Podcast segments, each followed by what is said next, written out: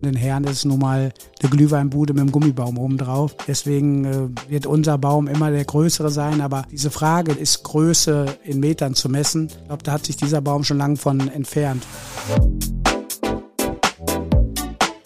Unterm U, der Dortmund-Podcast. Mit Bastian Pietsch. Hallo zusammen.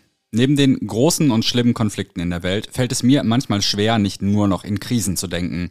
Auch deswegen habe ich mich vorgestern über eine kuriose Nachricht gefreut. Wenn ihr die gestrige Folge gehört habt, ahnt ihr es vielleicht schon.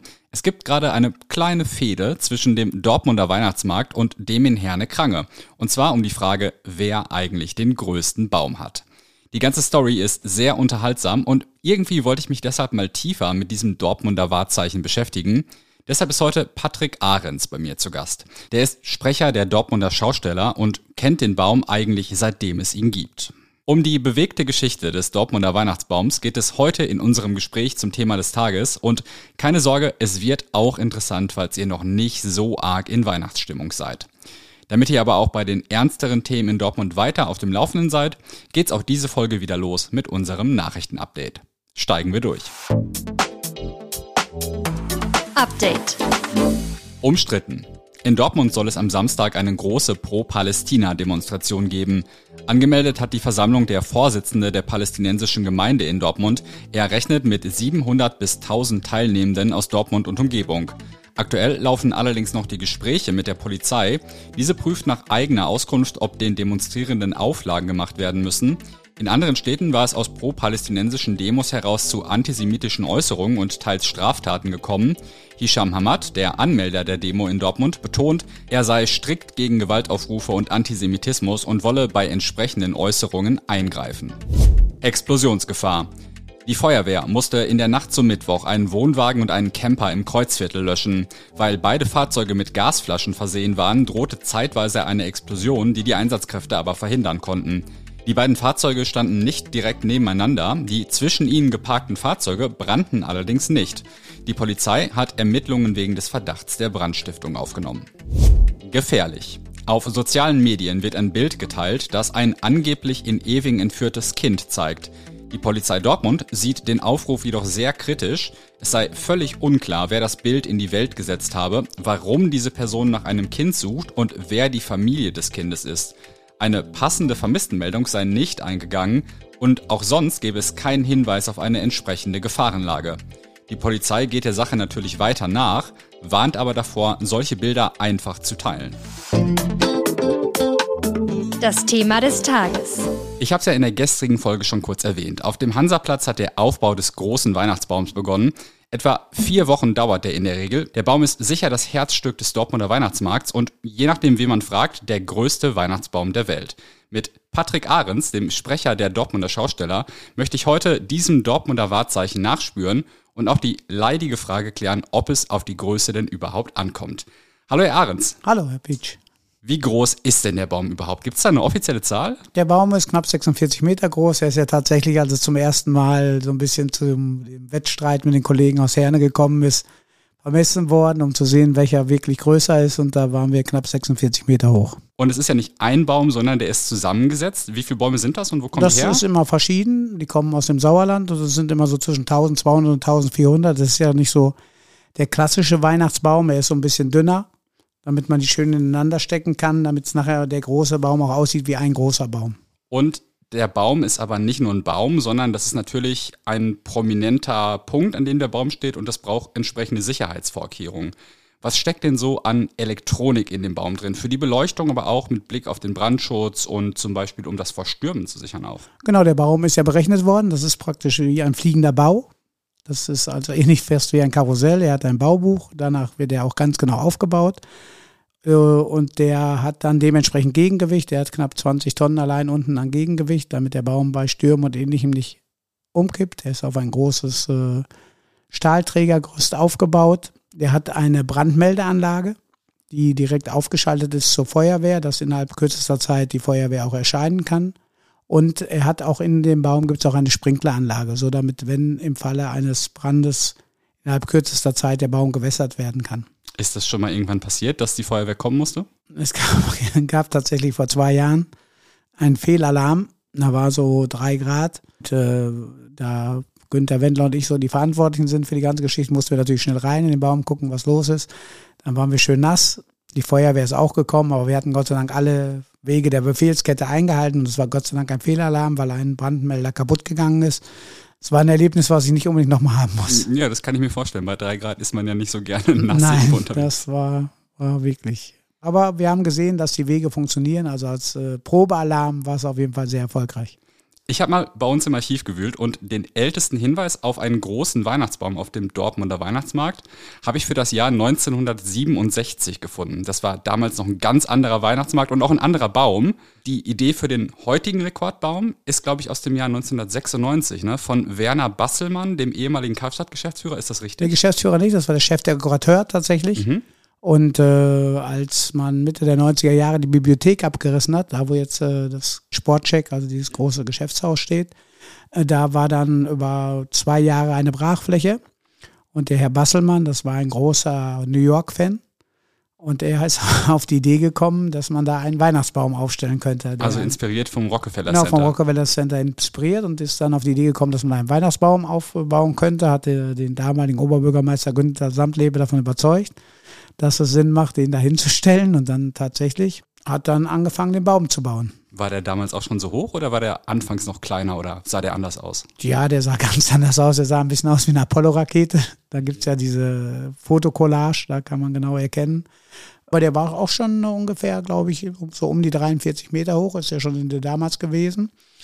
Und äh, es war wirklich äh, damals schon etwas, über das man staunen konnte. Waren da damals alle sofort von begeistert oder gab es da so ein bisschen Debatten um den Baum? Ja, es gab Debatten. Es ist ja immer so, der erste Baum wurde ja noch komplett aus äh, Stadtmitteln finanziert. Und äh, klar, das, da gibt's ja immer wieder die Diskussion, wie setzt man Steuergelder sinnvoll an. Gerade in Dortmund sind wir ja sehr skeptisch, wenn wir mal Geld für Sch- Stadtmarketing in die Hand nehmen. Da wird sofort groß diskutiert. Aber man muss auch fairerweise sagen, dass selbst die Dortmunder Schausteller und Marktkaufleute am Anfang skeptisch gewesen sind, weil man sich auch nicht so richtig vorstellen konnte, was das jetzt der Dortmunder Weihnachtsmarkt ist ja immer schon ein populärer Weihnachtsmarkt gewesen. Und deswegen hat man sich da auch da gedacht, hier, was, äh, was soll das Ganze? Warum steht das jetzt hier? Nimmt das nur Platz weg? Ne? Und äh, gibt es Konkurrenz zu anderen Plätzen? Und das war auch da am Anfang nicht unumstritten, das Projekt. Und dann hat sich der Baum aber durchgesetzt. Ja, es war ja erstmal so, dass man äh, in 1997 keinen Weihnachtsbaum hatte, weil die Diskussion, von der ich gerade gesprochen habe, dass man Steuermittel dafür nicht einsetzen sollte, sich dann durchgesetzt hat. Aber was ist dann passiert 1997? Die Menschen sind aus aller Herren Länder hierher gekommen und haben nach diesem Baum gefragt. Und da war keiner. Und da war keiner, ganz genau. Und dann hat man in äh, 98 dann die Lösung gefunden, die auch heute noch Bestand hat, dass man gesagt hat, okay, die Hälfte des Geldes wird aus Standgeldern bezahlt, die andere Hälfte aus äh, städtischen Mitteln. Das waren damals 160.000 D-Mark durch die Stadt, 160.000 D-Mark durch die Standgelder. Der Beitrag der Stadt ist dabei geblieben. Der ist jetzt bei 80.000 Euro und über die Standgelder mittlerweile werden knapp 170.000 Euro in diesen Baum investiert. Ich bin Jahrgang 91, also es gab theoretisch gesehen einen Weihnachtsmarkt ohne Baum während meiner Lebzeit, aber ich kann mir eigentlich einen Weihnachtsmarkt ohne Baum in Dortmund nicht vorstellen. Können Sie einschätzen, wie wichtig dieser Baum für den Dortmunder Weihnachtsmarkt ist? Also er ist sehr wichtig für die Dortmunder Weihnachtsstadt, weil wir es schaffen, über diesen Baum überregionale Aufmerksamkeit zu erzielen. Und wenn wir einmal dann die Menschen hier haben, erkennen die, dass wir auch noch, noch viel, viel, viel mehr zu bieten haben. Einen wirklich äh, äh, gelungenen Markt durch die ganze Stadt mit vielen verschiedenen Plätzen, mit vielen verschiedenen Facetten.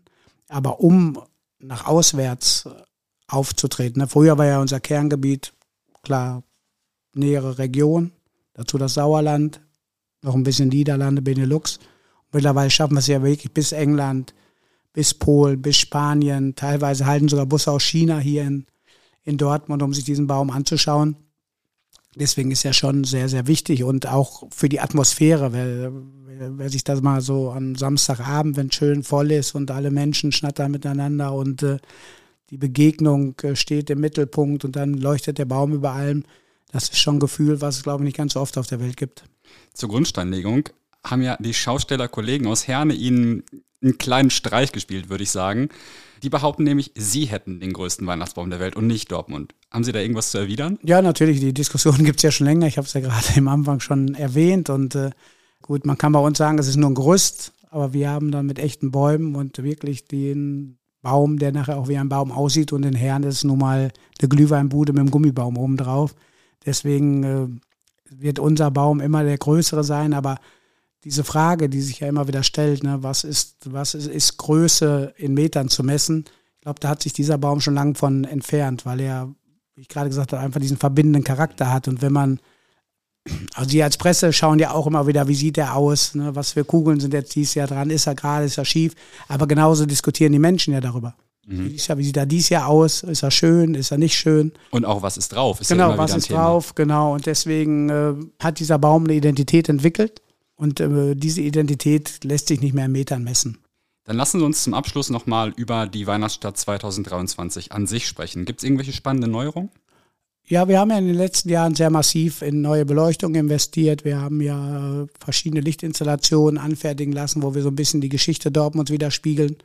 In diesem Jahr werden wir mehr kleinere Akzente setzen. Wir werden die Petrikirche neu ausleuchten, den ganzen Bereich rund um die Petrikirche. Wir werden ein bisschen das Thema Familien-, Kinderprogramm noch intensivieren. Wir werden so drei, vier schöne neue Stände haben. Aber die ganz großen Dinge, wie wir es in den letzten zwei Jahren gemacht haben, dieses Jahr einmal alles ein bisschen ruhiger angehen lassen. Haben Sie eigentlich schon mit Ihren Schaustellerkollegen gesprochen, wie die mit der allgemeinen Preissteigerung umgehen wollen? Ja, wir haben ja im letzten Jahr versucht, die Preise sehr stabil zu halten. Und auch in diesem Jahr werden wir da so, was man allgemein so sieht, zwischen 8 und 10 Prozent die Preise erhöhen. Mhm. Äh, es ist nun mal leider so, dass drumherum alles teurer geworden ist. Die äh, Energiepreise haben sich zwar nicht ganz so hart entwickelt, wie wir es gedacht haben, aber dennoch hat sich da einiges getan dazu. Die Kraftstoffpreise, das Personal. Es ist ja so wie überall in, in, in den kleineren Gewerken, dass man die Preise weitergeben muss. Natürlich ist uns aber auch bewusst, dass der Rahmen da nicht gesprengt werden darf, weil wir ganz zum Schluss immer noch im Familienvergnügen sind. Und wenn die Familie es sich nicht mehr leisten kann, zu uns zu kommen, dann wird es natürlich düster. Wann geht's los? Am 23. November. Dann ist nochmal drei Tage Probelauf und am 27. November werden die Lichter angeschaltet. Herr Ahrens, vielen Dank für das Gespräch und ihr findet wie immer mehr Links zum Thema in den Shownotes. Wenn ihr regelmäßig unterm U hört, dann ist vielleicht auch einer unserer anderen Podcasts etwas für euch. Deswegen möchte ich euch zum Schluss der heutigen Folge eine kleine Auswahl vorstellen. Alle RN-Podcasts findet ihr passenderweise unter rn.de slash podcasts. Großes Thema in Dortmund ist ja immer der BVB. Dafür haben wir gleich zwei Podcasts für euch im Angebot. In BVB Kompakt bekommt ihr ein tägliches Update rund um den Verein. Und dann gibt es noch den BVB Podcast, ein regelmäßiger, tieferer Expertentalk. Falls Amateurfußball mehr euer Ding ist, hört doch auch mal in die vierte Halbzeit rein. Schon öfter mal erwähnt habe ich hier unseren True Crime Podcast ohne Bewährung. Den machen wir zusammen mit Radio 91.2 und unseren Gerichtsreportern. Martin von Braunschweig war hier ja auch schon mal zu Gast. Eine der Moderatorinnen von Ohne Bewährung, meine Kollegin Nora Wager, macht außerdem auch Podcast, den Podcast für Castro Brauxel. Mich freut es natürlich am meisten, wenn ihr morgen wieder bei Unterm U reinhört. Bis dahin und macht's euch nett.